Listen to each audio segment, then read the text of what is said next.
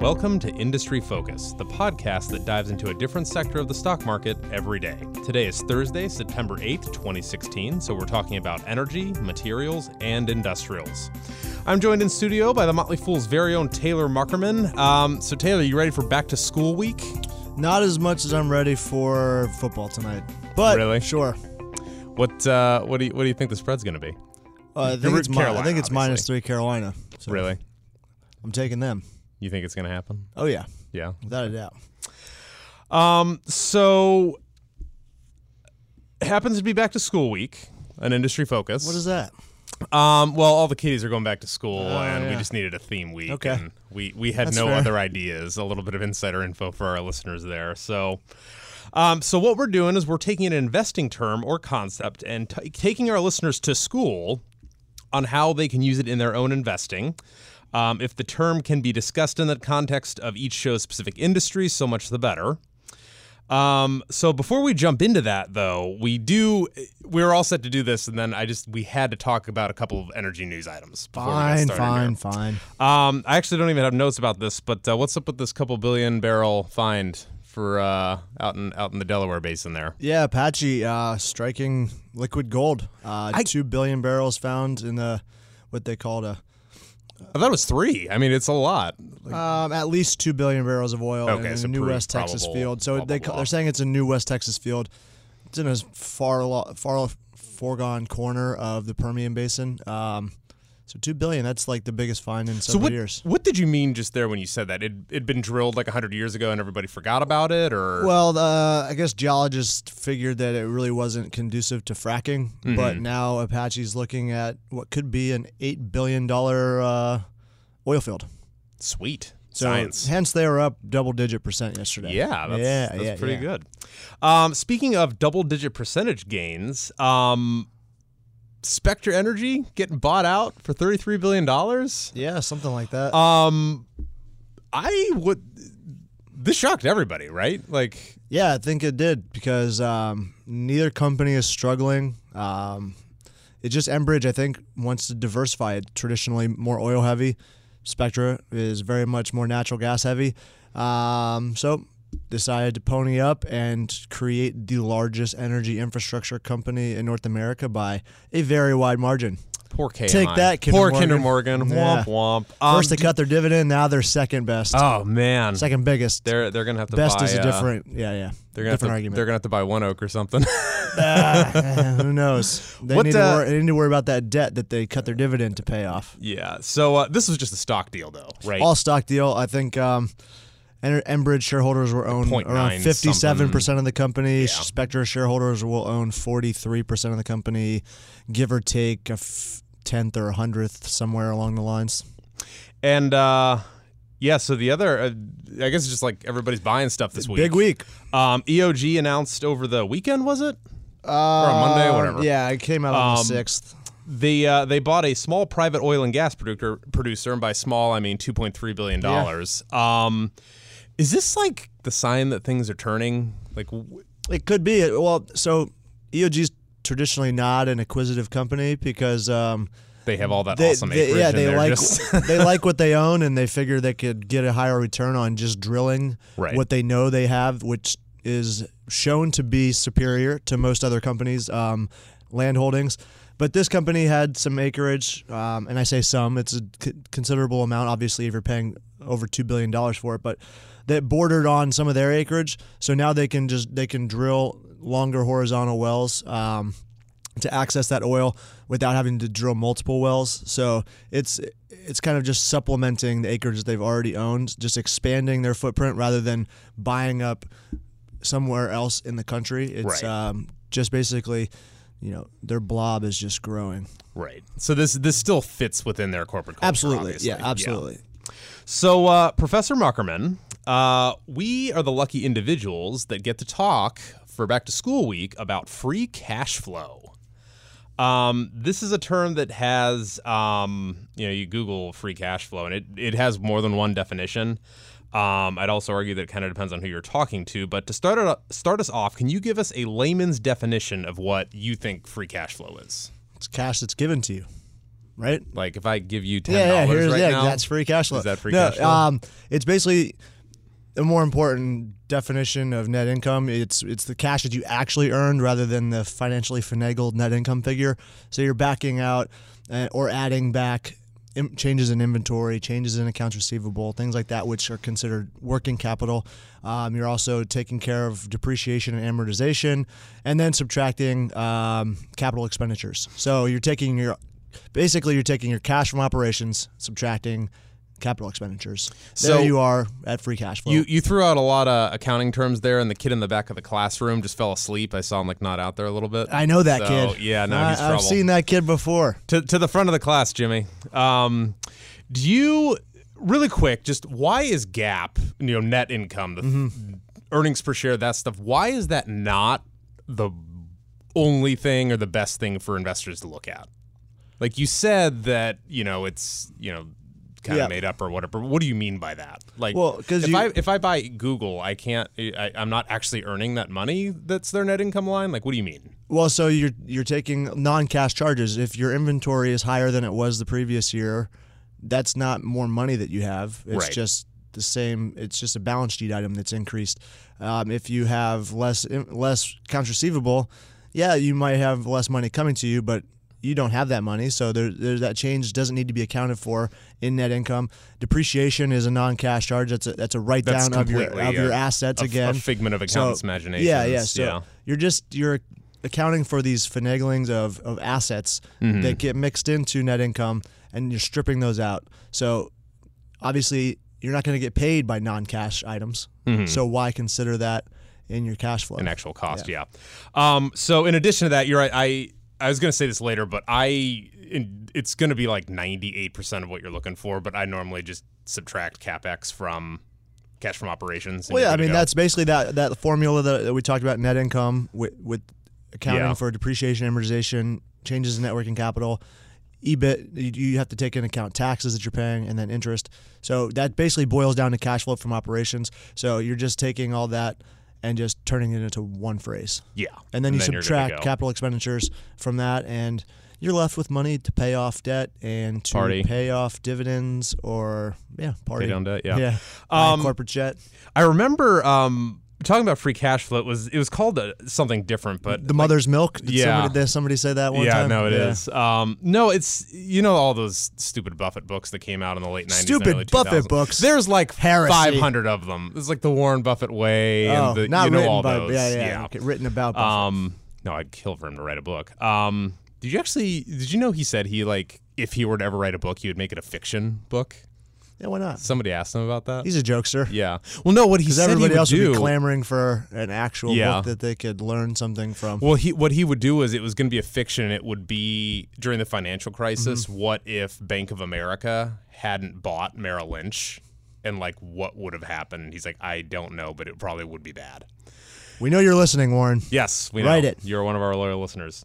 Um, but okay, so free cash flow, obviously, kind of a fictional number, especially if you're multiplying by a tax rate on something Mm-hmm. that you calculate and all that stuff.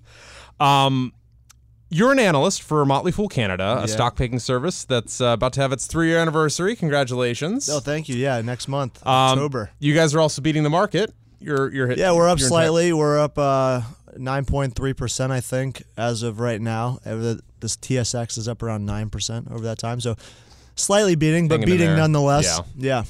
the uh, the the commodity toughness is Well, we've probably not actually helping you. escaped a lot of that because we we don't own any or we That's don't right, you- recommend any oil producers. We only recommend uh, pipeline companies and services companies. So, going midstream. yeah, Um, but as an analyst on this stock picking service, how do you and your team use free cash flow when picking uh, stocks? Because you know you're, you're you're focusing. On, do you focus on free cash flow? Do you care? Like yeah, that's definitely something we focus on. One of the more, one of the more highly highly valued things that we focus on because. Um, you know that's money that you're taking forward to the next year that you can then use to expand the business or return to shareholders. So basically, that's exactly what we want out of a company: growing or returning. So it, techni- you would assume that growth would turn into returns further down the line. So that's what that's one of the main things that I'm looking for is cash flow, free cash flow g- growth year over year, um, or cash free cash flow compared to your revenues. To how much how much of your sales are you turning into free cash flow?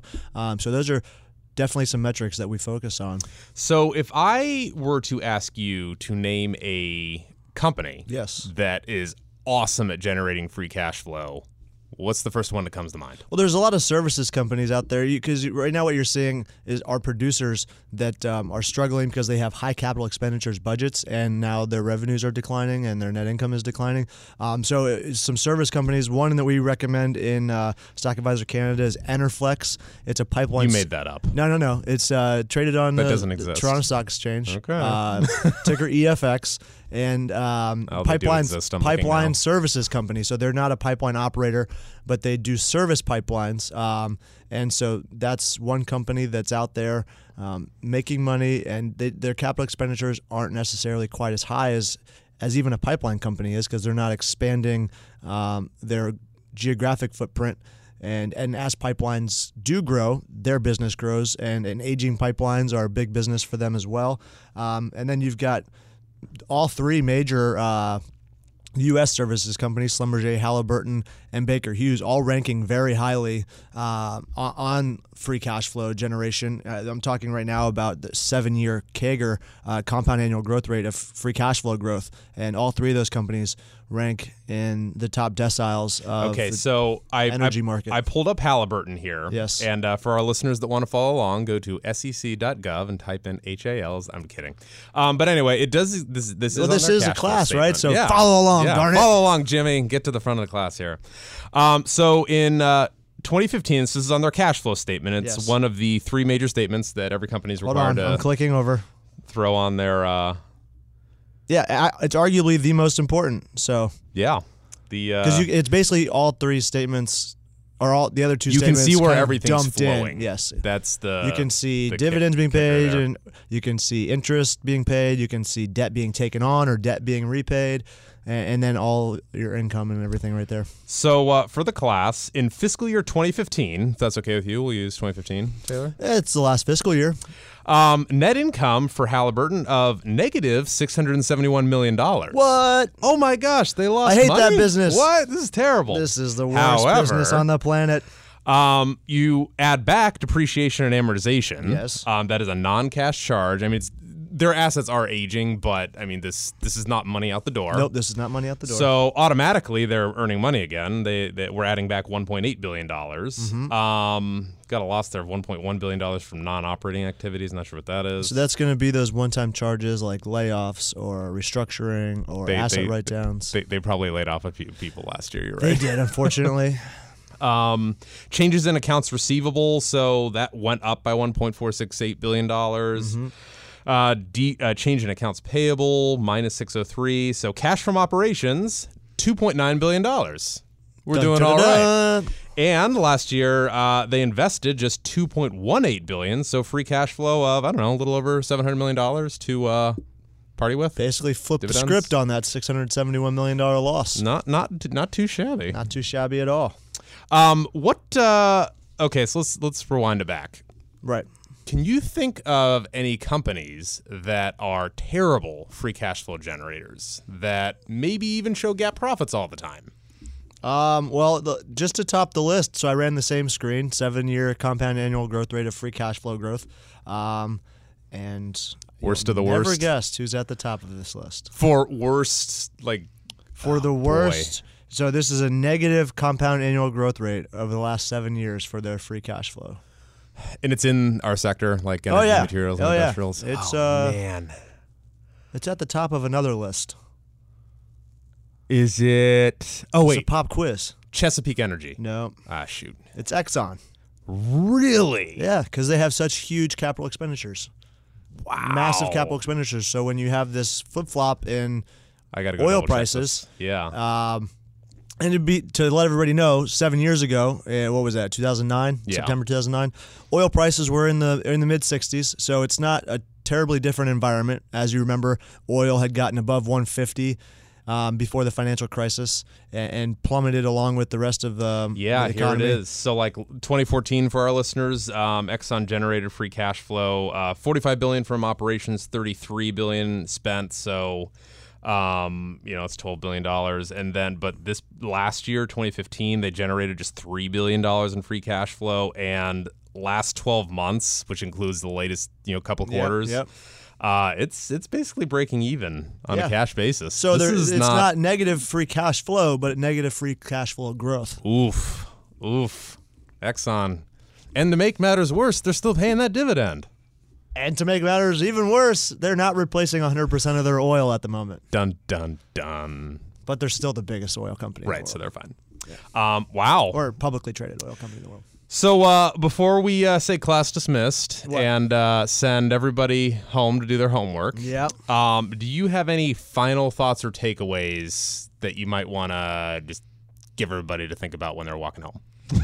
Uh, yeah. So just to show you right there, the largest oil company publicly traded here in the United States is the worst at free cash flow growth over the last seven years. But has it been a terrible investment over the last seven years? No. So the, cyclic- the cyclicality of the oil industry can affect some figures like the free cash flow, um, but they are still making free cash.